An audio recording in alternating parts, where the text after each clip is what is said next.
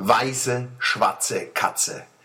Stelle Sie sich vor, jemand hat eine schwarze Katze auf dem Arm und schreit immer wieder, wann ich Ihnen doch sag, die Katze ist nicht weiß. Wie kommen Sie drauf, dass die weiß wäre? Die Katze ist schwarz. Sie denken, ich habe doch gar nicht gesagt, dass die Katze weiß ist. Sie gucken sich um, vielleicht hat jemand anders behauptet, die Katze wäre weiß. Aber sie sehen bloß Fragezeichen in der Haare. Alle sind unsicher, ob sie nicht ganz klar im Kopf sind oder der mit der Katz.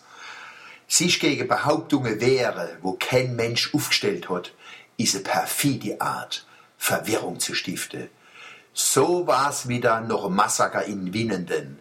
Gleich sind Waffenlobbyisten und Gewaltvideospieler und ihr Dealer an die Mikrofone und habe gesagt, nicht alle Waffenbesitzer sind Amokläufer und nicht alle Gewaltvideospieler laufen Amok. Keine Vorverurteilungen. Warum wäre sie Leid gegen Vorwürfe, wo niemand gemacht hat? Im Fall vom Amoklauf ist es klar.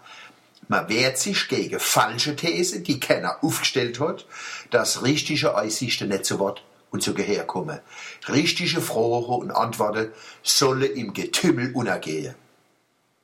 Richtig ist, nicht alle Waffenbesitzer sind Amokläufer aber alle Amokläufer sind Waffenbesitzer oder extrem leicht an die Waffe kommen. Richtig ist, was eine Elternvertreterin von einer Nachbarschule in Winnenden gesagt hat, was immer der Täter für Persönlichkeitsstörungen gehabt hat, es wäre nie zu diesem Massaker gekommen, wenn er nicht an die Waffen gelangt wäre. Richtig ist, nicht alle Gewaltvideospieler laufen amok, aber alle Amokläufer haben sich monatelang, jahrelang den Tritt gezogen und ihr beleidigtes Ego mit Handlungsmuster aufgeladen, wo an einem verfluchten Tag fast von selber explodieren.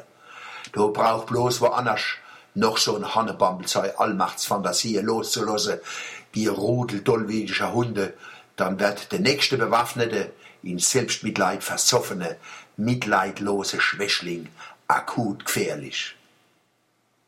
Man darf nicht zulassen, dass gut erkennbare Zusammenhänge vernebelt werden. Das Verbrechen von Winnenden ist nicht auszuhalten. Aber kapieren, was abgegangen ist, kennen wir schon. Rohheit und Bosheit sind ohne Geheimnis.